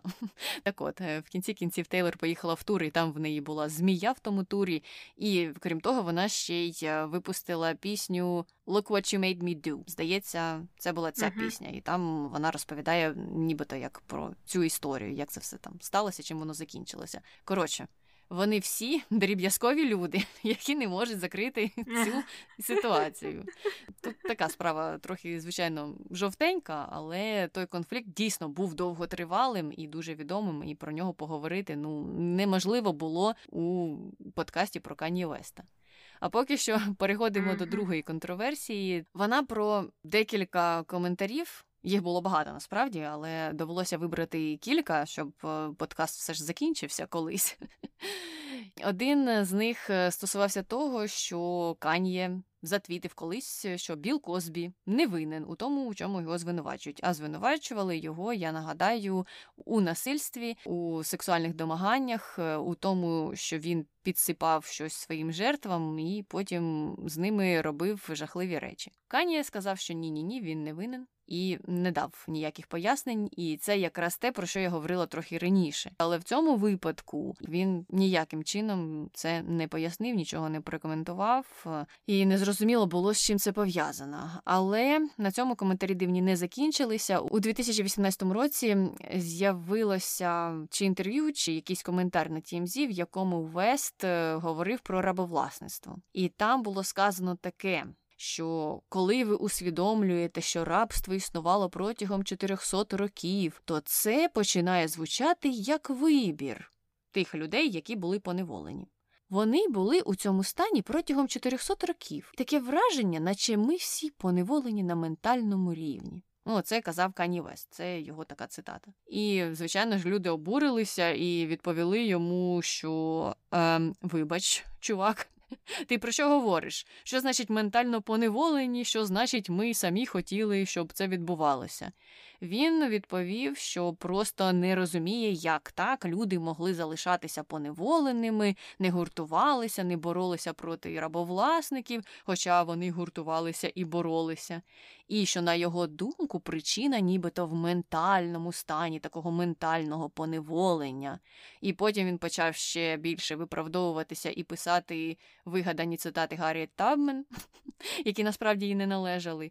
Ну і в кінці кінців йому довелося вибачитися просто за свій коментар, нічого далі не допридумувати, не пояснювати. Він зробив це на Чикагському радіо, але зробив це вже запізно, коли обурення досягло дійсно якогось апогею. І тут знову багато питань виникає, звідки це взялося. І навіть те, як він це пояснював, ну дуже дивне, і ці ідеї про те, що чого ж ви сиділи і нічого не робили. Я думаю, що Кані Весту варто повернутися в школу і перечитати історію. І тоді він дізнається, що багато людей багато що робило і вмерло за це все. Я тільки хотіла додати, що якраз такі от історії, такі незрозумілі коментарі говорять про недостаток освіти, а саме там вищої освіти. Може бути, що йому і треба було закінчити університет, не знаю, якийсь історичний факультет, та навіть той факультет англійської мови, де викладала його мати. І можливо б він краще розумівся на цих питаннях. Тобто, все ж таки не настільки коледж не потрібний. Так? Навіть якщо ти там працюєш у сфері якійсь іншій, і тобі здається, що ти без цього можеш е, прожити, а потім виходить, що й не можеш. Ну, немає у тебе просто такого бекграунду, ти це не вчив, і потім ляпаєш все, що завгодно. Ну так, і мабуть, якщо ти досягаєш певної популярності і починаєш виступати на якихось масових рівнях, то теж має бути якийсь курс для таких людей. Якщо вони не пройшли курси з історії в університеті або інших потрібних дисциплін, то їм треба влаштувати якесь експрес-навчання про те, що можна ляпати чи не можна. Ну але на жаль, ні, в цьому випадку такого не сталося. А коментарі продовжилися, і коли сталася історія з Аркеллі, про Аркелі в нас теж є випуск. Кому цікаво, що з ним сталося і яким гидотним він був, можете відмотати трохи назад, подивитися і послухати. Коли його звинуватили у численних випадках насилля, Кані Вест почав його виправдовувати і не розумів, чого це усі просто не можуть спокійно насолоджуватися творчістю Аркелі, насолоджуватися творчістю Майкла Джексона та інших відомих людей. Ну, ще Біла Козбі ще раз згадав. І закінчив він тоді це все тим, що може ми тоді й да Вінчі вже винесемо з музеїв і приберемо звідусюди, бо усі ж не ідеальні. Отак. Або все, або нічого. Чорне і біле, сірого mm не існує. Так, так. Ну я не знаю, що він тут е, хотів. Може, він готує солому для себе. Може, бо Кім Кардашян тоді втрутилася. Вона вже на той час працювала mm-hmm. таким піар-менеджером Кані Уеста, і їй довелося коментувати цю ситуацію. Вона тоді сказала, що це все вирване з контексту, з якого не зрозуміло, бо він же ж це все як не говорив, а його записували, то він mm-hmm. це все прописував у Твіттері. Тому я не знаю, mm-hmm. з якого контексту хто що виривав, але вона це пояснювала тим, що він просто переніс всі ці трагічні історії на себе, бо усе на світі крутиться навколо Кані Веста. І uh-huh. він подумав, що колись із ним таке може статися. Тому, uh-huh. бачиш, Таня, ти все правильно зрозуміла. І він не хотів би, щоб його колись не так би зрозуміли адже він е, намагається змінити світ. Що він там казав? Він хоче стати найголоснішим виконавцем у світі, чомусь не найвпливовішим, чомусь е, не знаю, не тим, хто хоче змінити світ найкраще, а найголоснішим.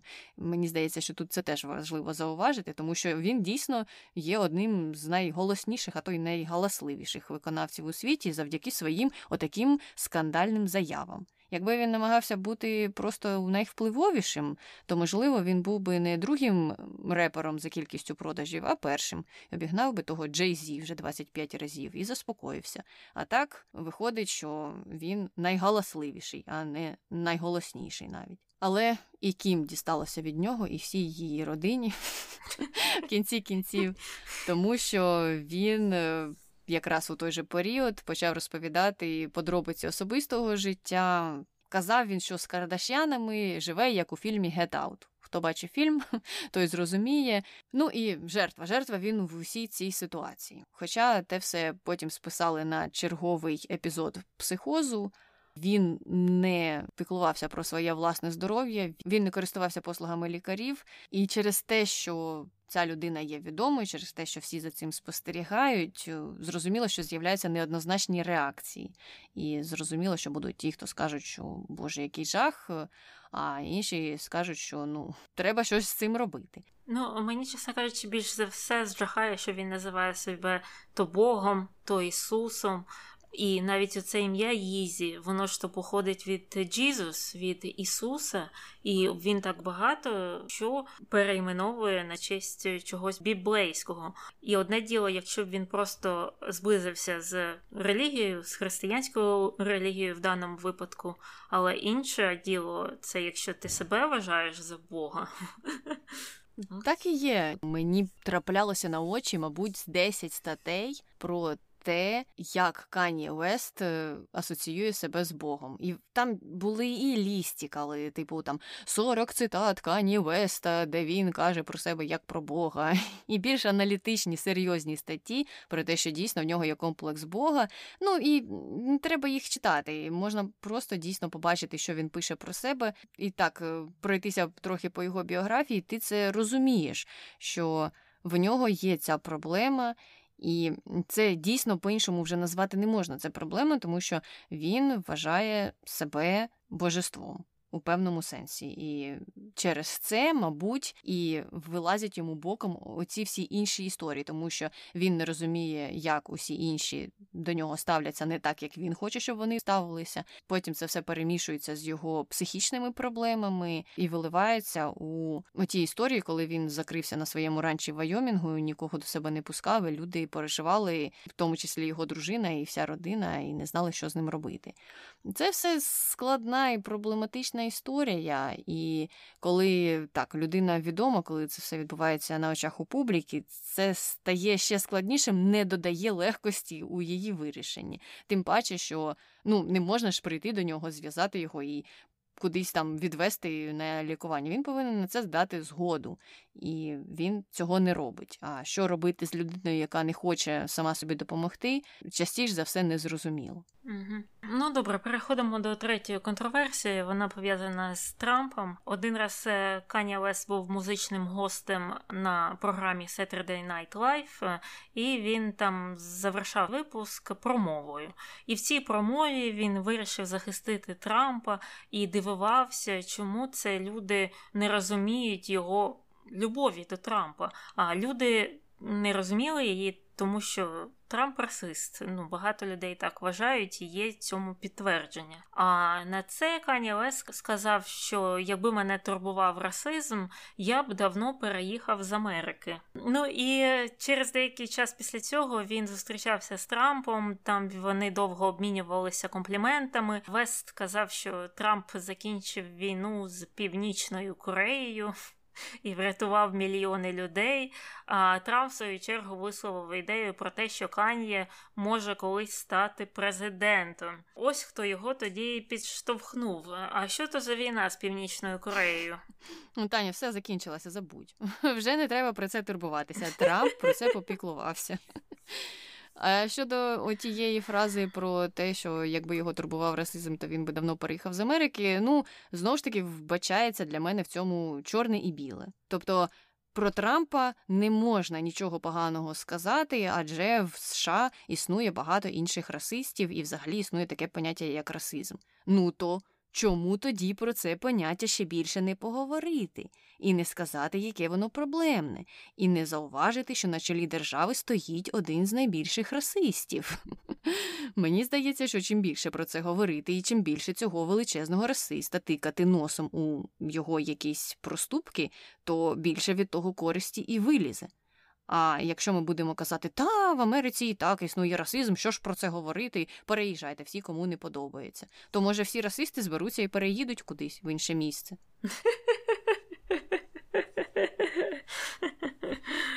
Ну, вони ж обіцяють. Вони обіцяли, що коли беруть е, демократи президента, вони всі поїдуть в Канаду. Угу. В ліву Канаду. Ага. В ліву Канаду. Добре, значить, е, наступна контроверсія також є схожою. Вона пов'язана з конфедеративним прапором, е, який Кан'є у 13-му році використав в одній з своїх колекцій, і пояснював він це так, що люди можуть реагувати як завгодно на це, що прапор конфедерації певним чином представляв рабство, і це його бачення ситуації, і тому він, е, до речі, створив пісню Нові раби, в якій він співає про те, що зробив конфедеративний прапор е, своїм.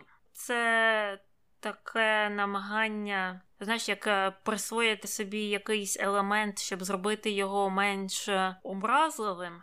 І ну, такі ж історії насправді є, і це може з якої сторони, мені здається, спрацювати, коли люди беруть слово, його присвоюють, і потім вже ті люди, які використовували це слово або об'єкт проти тебе, це вже не працює. Це сталося зі словом queer, так, воно ж було дерогативом довгий час. І потім самі геї, лесбійки і інші представники ЛГБТ стали використовувати це слово щодо себе. І потім е, усі ці люди, там гомофоби та інші, е, хто були проти ЛГБТ, вони вже не могли використовувати це слово з такою насолодою. Тобто воно перестало бути образливим. І ця спільнота вона відвоювала собі це слово, і зараз воно вільно використовується і навіть є у назві, так, LGBTQ. І здається, у нас таке ж саме стало з словом укроп. Пам'ятаєш, як е, там російська пропаганда намагалася зробити з нього щось е, ну, негативне, образливе, але українці в свою чергу присвоїли його собі, відвоювали, і зараз вони навіть його не використовують. Я маю на увазі з цієї сторони, бо ми самі його використовуємо і позначили його як наше слово, яке не є негативним. Отак, от так що я думаю, що можливо це та ж сама історія. Можливо, можливо, це та ж сама історія, що з словом на букву Н, яке так само пройшло певне присвоєння. Не знаю на даний момент конфедеративний прапор являється ну дуже дуже сумнівними. Тому чи вдасться Кан'є Весту колись переосмислити або змінити для інших людей значення цього елементу, ну важко сказати. Хоча я розумію, що не за один день це стається, і так, тут ця контроверсія така не зовсім негативна, вона щонайменш спірна, я погоджуюся. Але ми йдемо далі, переходимо до останньої, до такої найнедавнішої. Це політична його кампанія невдала. 20-го року він заявив, що буде балотуватись на пост президента. Почув таку ідею від однієї нерозумної людини, сприйняв її серйозно і заявив ось таке.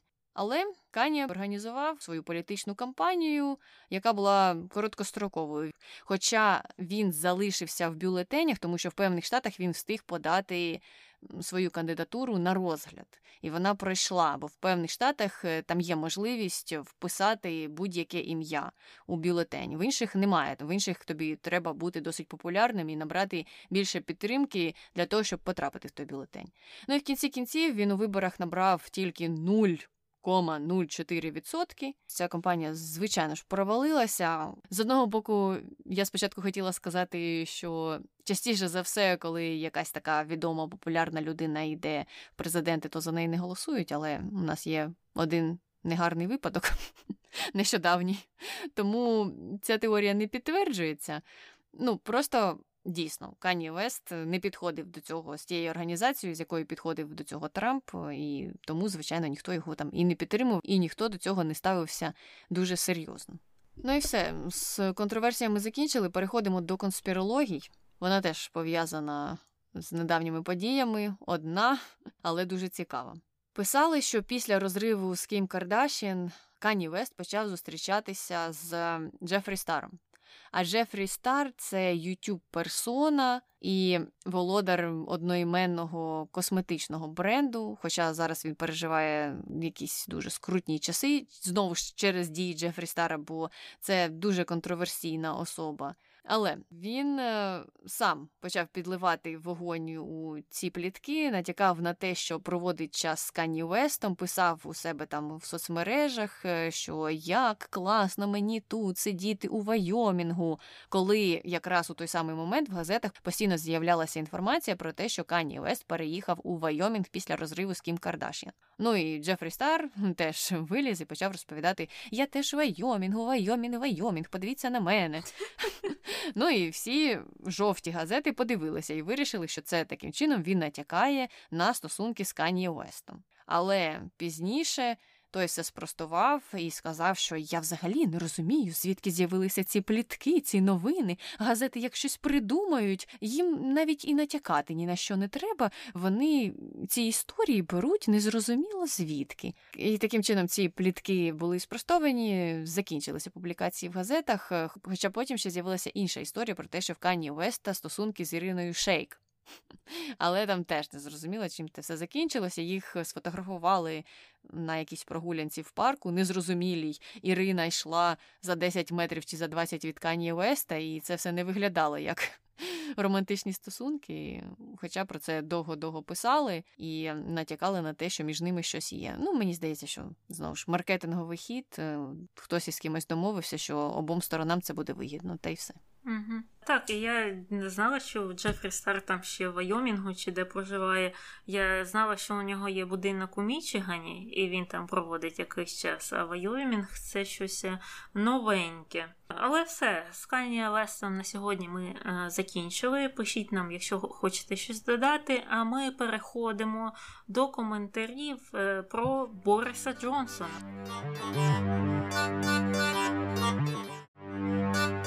Коментар перший. У Росії є свій Борис Джонсон, Ксенія Собчак. Хм, Я завжди думала, що російський Борис Джонсон або Дональд Трамп це е, Жириновський, е, бо у нього також така поведінка досить е, нестабільна. Ну і у нього явно також переконання свої якісь власні, але він транслює щось інше. І часто щось дивне, кричить там, сміється дивно виглядає. Теж такий клоун політичний. А наш український такий клоун, це мені здається, Ляшко. Ну він таке ж саме робить. Там заграє з бабусями, з коровами, з вилами. Хоча його погляди, якісь там внутрішні, справжні, вони є досить іншими. Можливо, навіть в іншу сторону дивляться. Так що ну вони всюди є насправді такі люди мені здається. А щодо Ксенії Собчак, мені здається, це трохи інша категорія людей. Я їх називаю псевдолібералами, але це дуже така широка і глибока тема, про яку ми ще колись поговоримо. Може, навіть у випуску про Ксенію Собчак. Слухачка пояснила потім у другому коментарі, що у неї схожий бекграунд, вона теж з багатої родини і теж така досить привілейована. У неї є досвід роботи на телебаченні у сумнівних проєктах. І потім вона балотувалася у президенти, і теж люди за неї голосували чисто так, щоб посміятися. І мені здається, що тут є правда в тому, що так, вона клоун, але вона такий, знаєш, більш витончений клоун, якого uh-huh. багато хто uh-huh. якраз і сприймає за представника лібералів. Але насправді там все набагато гірше.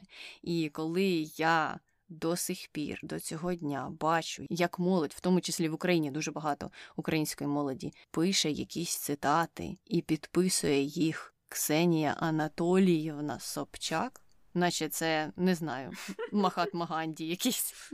У мене аж зуби скрегочуть, коли я це бачу. І око тіпається, і рука, і нога теж. Так, так. Ну, але про це знову ж ми поговоримо в деталях, коли дійде черга до Ксенії Анатоліївни. Другий коментар. У Джонсона немає чітких переконань. Він просто опортуніст. Угу. Я не знаю, що там у нього з переконаннями. Те, що він опортуніст, це точно, але мені здається, що у кожної людини є певні переконання. Так, що ж люди вірять, кожна людина притримується якоїсь точки зору. І мені здається, Джонсон також. Але те, що він там собі думає, і в що він вірить, і чого він там притримується, це не відповідає тому меседжу, який йде з його вуст, не відповідає тому іміджу, який він збудував, не відповідає, мабуть, навіть його партії або такій партійної направленості. От в чому проблема, мені здається. Угу, угу. Ну і він опортуніст, тому що він своїми переконаннями нехтує заради того, щоб прийти до певних своїх цілей. Uh-huh, тобто uh-huh. у багатьох людей, я сподіваюся, що в більшості людей в цьому світі переконання все ж таки переважають, і вони не приступлять через своє бачення правди, бачення того, як має працювати цей світ, заради того, щоб швиденько чогось там досягнути, перестрибнути через 3-5 голів. А він це робить. Ну і все. Коментарі закінчилися. Переходимо до хронометру. Що ти, Таню, ставиш Борису Джонсону? Ну, це ж е, мене найбільше і чіпає. Не те, що він там консерватор чи щось таке. Консерватори мають право існувати, бути, е, керувати країнами. Але в тому випадку, якщо це справжні консерватори, в тому плані, якщо це дійсно їх бачення того, як має працювати світ, і якщо це відповідає і їх е, життєвому шляху, що найбільше не подобається це якраз оцей опортунізм, що люди не є, якими вони є, і не в тому плані, що ну політики мають бути чесними, і такими і сякими. Ні, політики ніколи не будуть чесними повністю, і там маски, і все що завгодно, і щирими вони не, не мають бути. Але все ж таки у них мають бути переконання, через які вони йдуть до політики.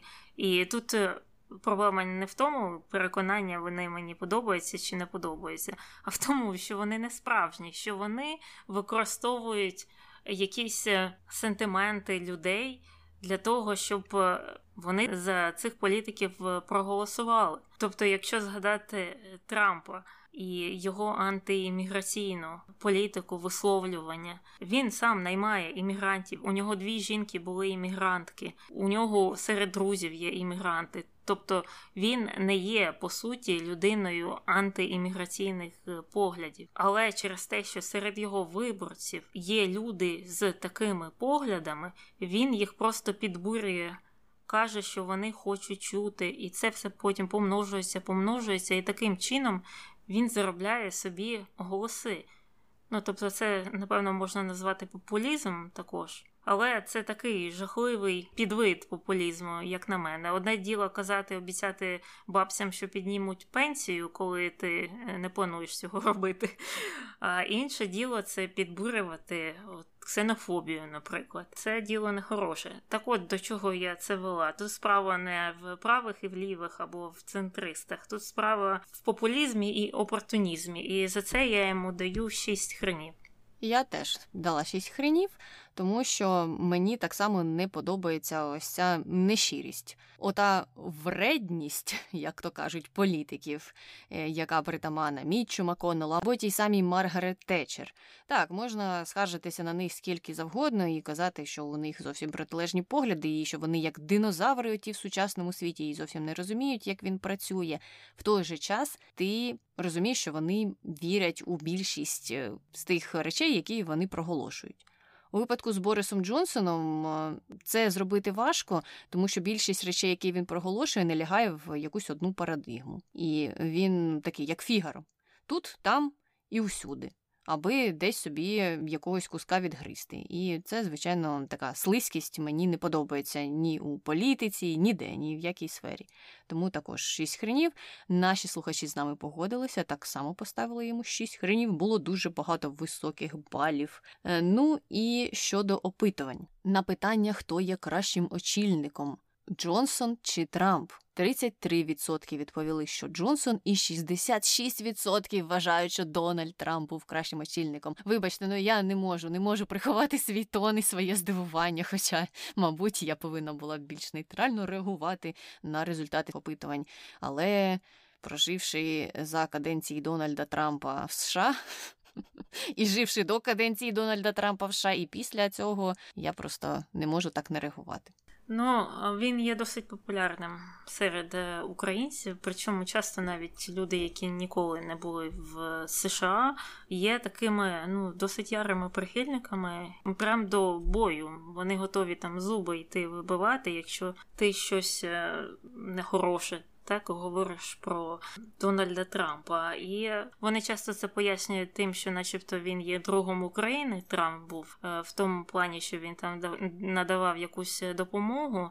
Але я не знаю, звідки вони це взяли, бо вже ж підтверджений факт того, що Дональд Трамп не знав, що Україна це незалежна країна. Він думав, що це досі є частина Росії. Про що тут можна говорити? Ну і на рахунок допомоги яку Дональд Трамп власноручно, власноручно бере отак і привозить. Можливо, ще й на своєму літаку привозить. Ага, насправді це все одобрюється сенатом. Тому Дональд Трамп там має дуже мало впливу. Це чиста формальність. Він ставив підпис просто на законі, за який голосувала більшість е, місцевих депутатів.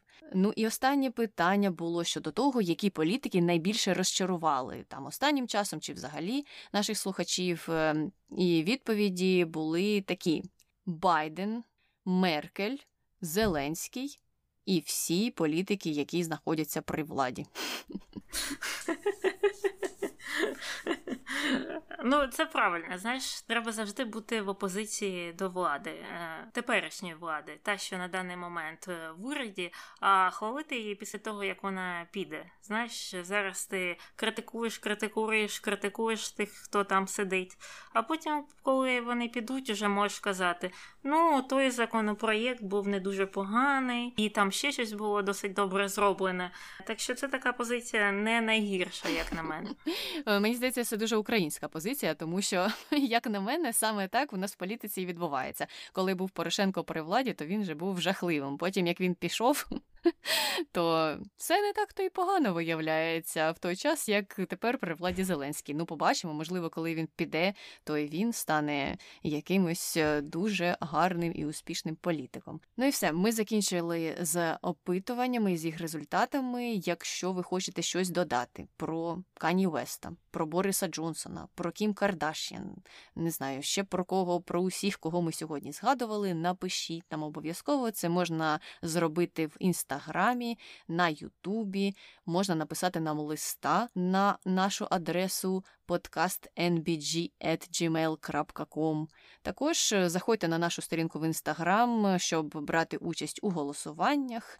І якщо ви хочете залишити нам відгук на Apple подкастах, е, то можете це зробити, написати там щось хороше, розповісти нам, чому вам подобається наш подкаст. І дякуємо тим, хто поширює сторіс е, і відмічає нас у тих сторіс. І тоді ми можемо бачити, що ви це робите. і Ми раді і також дуже вдячні, коли ви поширюєте інформацію про нас, коли ви розповідаєте про наш подкаст своїм знайомим друзям. Ну і не забувайте відмічати нас, щоб ми відповідно вам подякували, бо це дуже допомагає нам рухатися далі і розвивати цей маленький проєкт, е, який ми записуємо у своїх шафах, кімнатах. Е, ось так. Ну і нарешті на цьому все. З вами була Таня і Аня. Почуємося. Бувай.